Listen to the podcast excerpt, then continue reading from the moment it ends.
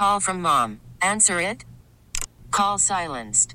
Instacart knows nothing gets between you and the game. That's why they make ordering from your couch easy. Stock up today and get all your groceries for the week delivered in as fast as 30 minutes without missing a minute of the game. You have 47 new voicemails. Download the app to get free delivery on your first three orders while supplies last. Minimum $10 per order. Additional terms apply. We get it. Attention spans just aren't what they used to be. Heads in social media and eyes on Netflix. But what do people do with their ears? Well, for one, they're listening to audio. Americans spend 4.4 hours with audio every day. Oh, and you want the proof? Well, you just sat through this ad that's now approaching 30 seconds. What could you say to a potential customer in 30 seconds? Let Odyssey put together a media plan tailor-made for your unique marketing needs. Advertise with Odyssey. Visit ads.odyssey.com. Sports Radio, 92.9 The Game. It is the John Chuckery Show coming in live on this Thursday evening as, well, it looks to be a busy offseason in the NBA. Several moves already, and, of course, the Hawks in the middle of all of that is one of their starting pieces, John Collins. Finally rumored, more than just rumor, but finally traded after probably about 4 years worth of rumor and innuendo on it. Let's go out to the Wadeford.com hotline. Let's talk to Ben Ladner. He is the basketball writer, analyst for Fansided.com. You can follow Ben on his personal Twitter page at @bladner_. Ben, as always, buddy, appreciate it, man. Thanks for a few minutes on the show this evening. Absolutely. Happy to be here. Thanks for having me. So I believe you're an Atlanta guy, right? So what did you make of the, promotion of Nick Ressler today where he's going to be, a direct advisor to Tony Ressler himself? I mean, how much more influence does this create, do you think, for Nick Ressler within this organization? Well, it certainly would suggest a larger amount of influence and a louder voice in the room. I mean, not that he didn't have that already, probably because his father is the owner, but now to kind of officialize that relationship and give him that official kind of right-hand seat to the most powerful person in the organization, which, of course, is for any organization, that's the owner. I know that a lot of Hawks fans and even non-Hawks fans have kind of speculated about there have been calls of nepotism and potential maybe shadiness with his rise through the Hawks organization in recent years. I think that's a fair connection to make. I honestly don't know that we know enough about Nick Ressler as a decision maker, as a basketball mind at this point, to make heads or tails of whether these are merit-based decisions or not. It seems likely that his relationship with the owner had at least something to do with this. And, you would think that would make him probably the second loudest voice in the organization behind his father. And obviously there's been some shakeups in the front office in recent years with Travis Schlenk moving out of his general manager role. There's been some turmoil, some rumors, and kind of hard to pin down exactly what's going on there. But this is definitely going to be something to watch, not only this season but beyond, and crucially coming into free agency here. And we'll kind of see how the Hawks decide to structure their roster around Trae Young and this core this offseason. It's a really pivotal offseason for Atlanta if they want to try to vault themselves into championship contention or at least get closer to that. And so, this is he's kind of stepping into the hot seat here in a way where, he's getting this promotion and it's a positive career move for him, but now he's going to have to back it up with, his decisions and actually doing well on the job. Ben, do you think that Landry Fields has the loudest voice in the room? I believe that whether it's Nick Ressler, whether it's Quinn Snyder. He didn't take this job just to come in and have no say over personnel. That was I talked to everybody in the Utah organization. They all said the same thing. He wanted a say in personnel. So when you hear these things, I understand maybe Landry Fields kind of has the final voice, but do you think he has the loudest voice in the room? Yeah, it's hard to say without knowing. I always kind of fall back on the owner being the loudest voice in the room, or at least the most powerful. I suppose it is possible that Landry Fields is kind of like the primary driver of the conversations that go on and ultimately the person who brings decisions to the table to then be signed off on by Tony Ressler, the owner. But it's hard to say, and especially with all of the cloudiness and the murkiness that's gone on and all of the different reports we're hearing about Nick Ressler and his amount of influence versus Travis Schlenk and now Landry Fields in the same role, it's been really difficult to kind of figure out. It's not like the Spurs, for instance, where you kind of know that, okay, R.C. Buford was in charge for a really long time, and Greg Popovich, and those were the primary decision makers, those were the principal voices, and then everyone else kind of fell in line behind that. This is a little bit more of a murkier situation, and it's just kind of harder to say with any certainty.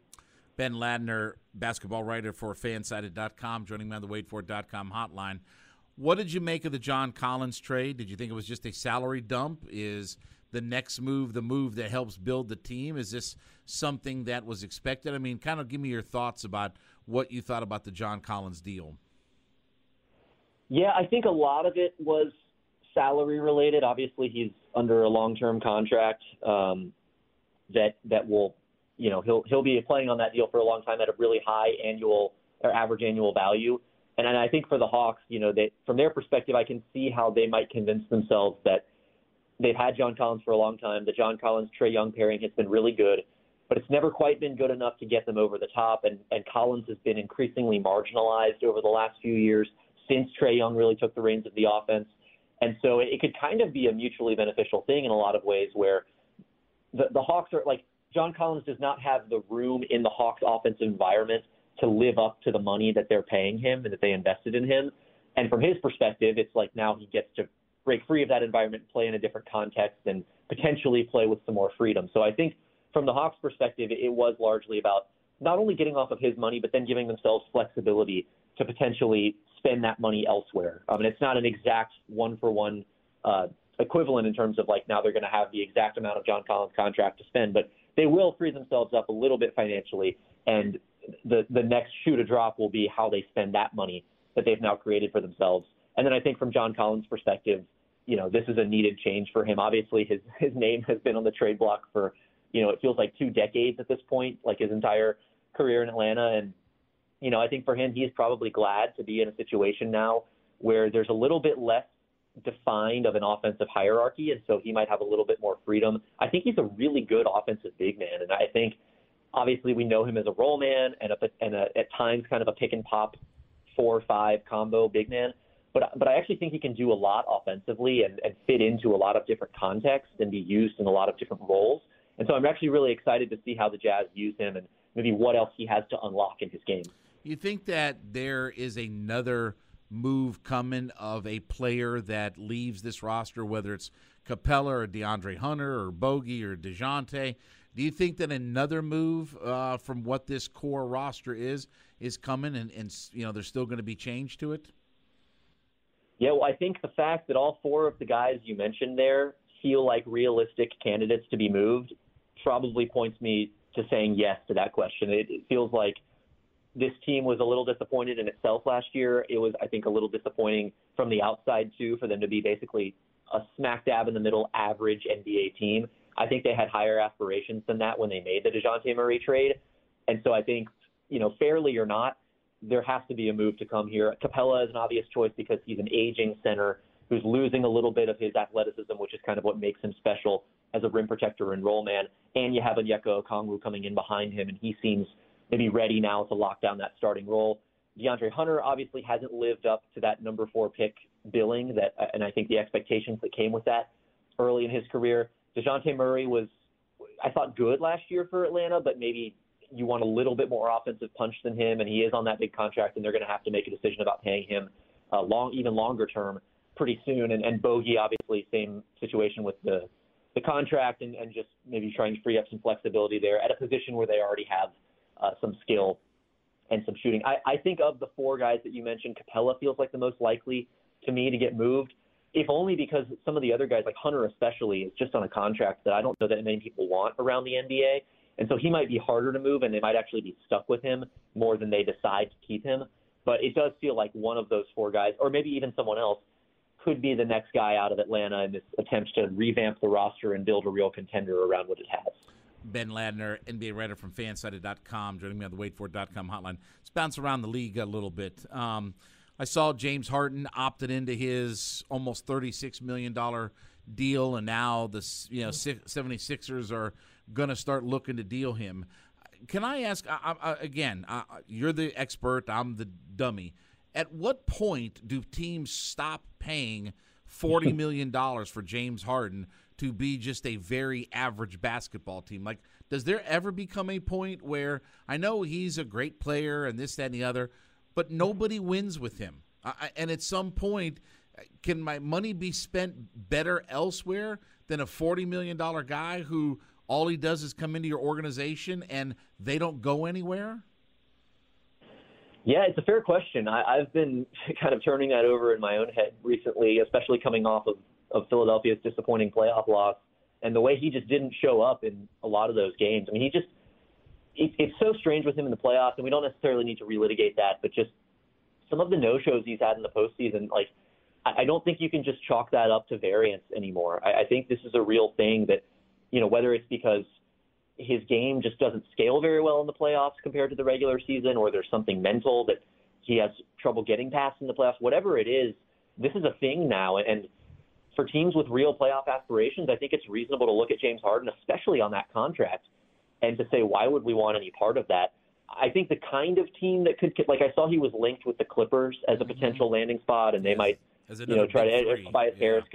Yeah. And so, like, that feels like maybe the kind of team that could use him, like, as the third guy to come in and solidify the offense and maybe take the ball out of the two stars' hands a little bit more and allow them to play off the ball, that sort of thing. I mean, that's all theoretical. I mean, it's always Harden is in a weird point in his career, too, because he's a guy that for a long time was just an elite on-ball player, but I think the limitation of his game was that he can really only play on the ball. But for a long time, he was so good at it that it was okay. You could justify doing that and running your offense through him.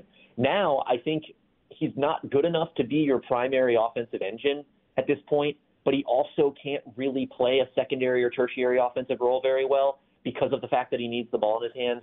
And he adapted a little bit in Philadelphia around Joel Embiid. He started taking more catch-and-shoot threes. He started moving a little bit without the basketball.